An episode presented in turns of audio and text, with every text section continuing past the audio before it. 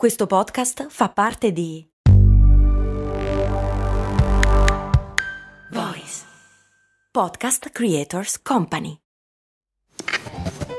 Ehi, ma tu lo sai cosa potevi comprare nel 1860 con l'equivalente di 10 euro di oggi? Beh, potevi comprare una casa e nel 1950 una piccola barca. Negli anni 70, sempre con 10 euro, potevi comprarti un vestito elegante. E oggi, con 10 euro, cosa puoi comprare? Un chilo di pane, un kebab? Effettivamente non un granché, ma puoi comunque investirli per il tuo futuro. Come? Beh, su Scalable, un'app che ti mette a disposizione gli strumenti essenziali per costruire una cultura del risparmio. Ti consente di investire in modo flessibile in azioni, ETF e fondi creando piani di accumulo automatici a partire da un solo euro. Quindi con 10 euro diciamo che siamo proprio alla grande. In più, con Scalable puoi iniziare il tuo percorso di investimento in piccoli passi, approfittando di una sezione dedicata all'apprendimento dei principi base degli investimenti. Amplia le tue conoscenze finanziarie e fai crescere i tuoi investimenti nel tempo. Scopri Scalable per i tuoi investimenti. Link in descrizione.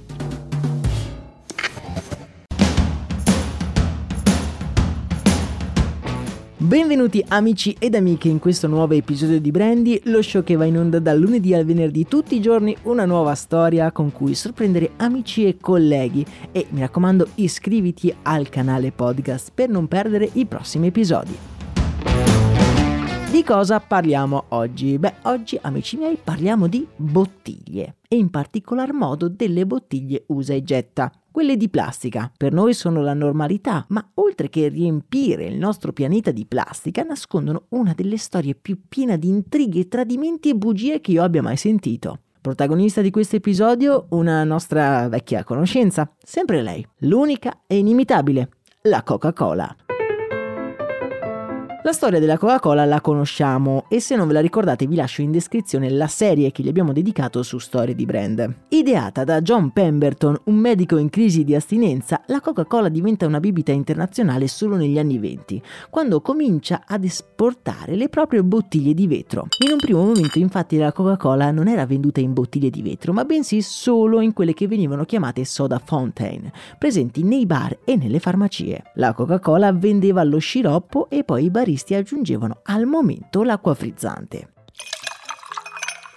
Le bottiglie vengono vendute da aziende terze, le quali comprano lo sciroppo dalla stessa casa madre. Prima dell'avvento della plastica, le bottiglie erano come detto in vetro ed erano bottiglie difficili da realizzare ed era nell'interesse delle aziende recuperare queste bottiglie per poterle riutilizzare più e più volte. Per l'azienda era più vantaggioso a livello proprio economico organizzare un sistema di raccolta degli scarti piuttosto che produrre delle nuove bottiglie.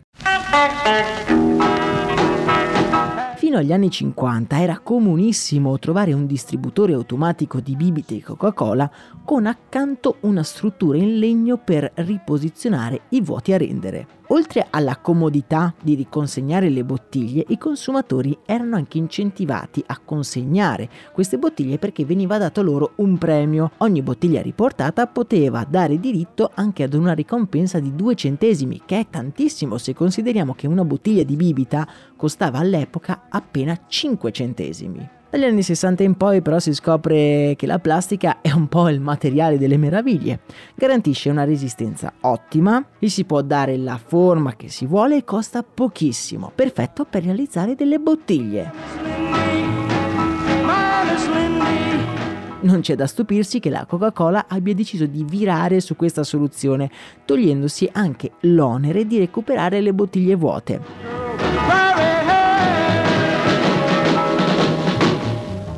In realtà però non è così semplice, non è andata esattamente così. A cavallo degli anni 60 e 70 comincia a crescere un forte sentimento ambientalista e le persone cominciano a manifestare contro i rifiuti che inquinano il mondo. Vista questa forte posizione dell'opinione pubblica, la Coca-Cola decide di fare degli studi scientifici per capire quale impatto avrebbe avuto sull'ambiente l'utilizzo della plastica monouso in confronto al modello delle bottiglie riutilizzabili in vetro. Lo studio produsse dei risultati inconfutabili. L'utilizzo della plastica avrebbe portato una quantità di rifiuti incalcolabili confrontati con il vecchio modello delle bottiglie riutilizzabili. La Coca-Cola però decise di ignorare questi studi perché vedeva nell'utilizzo della plastica un enorme vantaggio competitivo ed economico.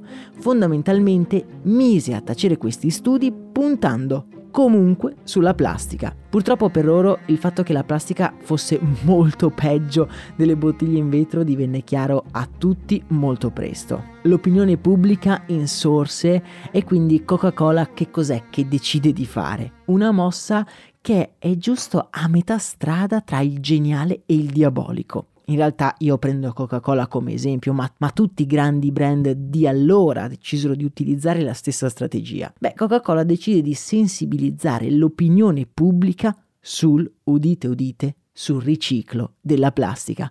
Non è geniale? Come non vi è chiaro perché questo sarebbe diabolico? Ok, voi siete la Coca-Cola State facendo un mucchio di soldi usando la plastica usa e getta e non avete nessunissima voglia di tornare alle bottiglie riutilizzabili. Ma la gente comincia a guardarti storto. In fondo stai riempiendo il mondo di plastica, quindi cosa fate? Beh, non andate apertamente contro l'opinione pubblica e a tutti quei parlamentari che vogliono ritornare al vuoto a rendere. Assecondate l'opinione pubblica fornendo però una soluzione alternativa che lasci intatto il vostro vantaggio. Voi continuate a produrre bottiglie di plastica, però incentivando contemporaneamente il riciclo della plastica che voi stessi state producendo. La storia ci ha insegnato che il riciclo delle materie prime non è esattamente la stessa cosa del riuso. La bottiglia di vetro non deve essere ricreata da zero, basta lavarla e riempirla di nuovo. Il riciclo è molto più complesso, dispendioso e spesso infattibile. Ma la cosa geniale per Coca-Cola è che per il riuso la raccolta delle bottiglie la fa l'azienda, mentre con il riciclo, beh, lo facciamo noi, le amministrazioni pubbliche, cioè alla fine è colpa nostra che non ricicliamo se le aziende riempiono il mondo di plastica. Capite bene che le grandi aziende hanno tutto l'interesse del mondo per promuovere il riciclo, perché se no sarebbe responsabilità loro.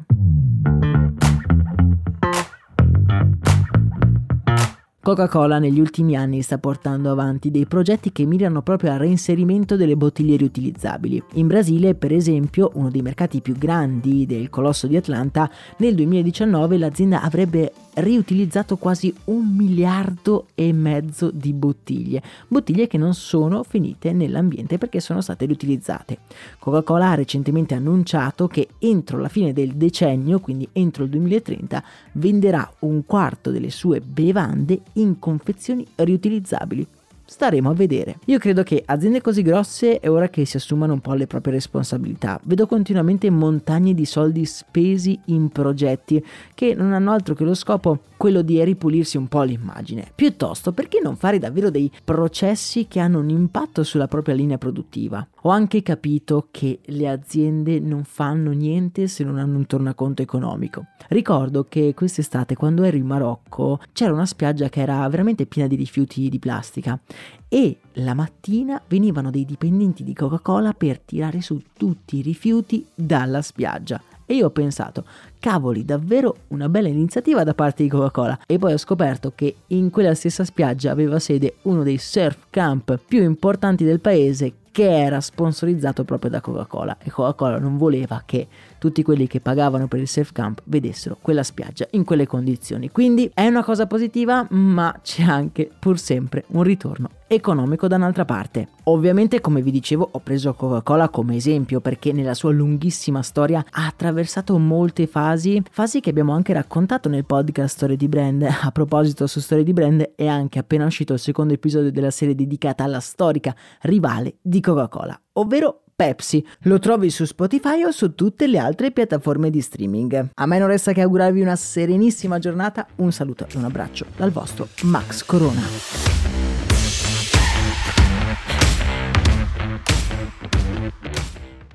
I'm Sandra, and I'm just the professional your small business was looking for. But you didn't hire me because you didn't use LinkedIn jobs. LinkedIn has professionals you can't find anywhere else, including those who aren't actively looking for a new job but might be open to the perfect role, like me.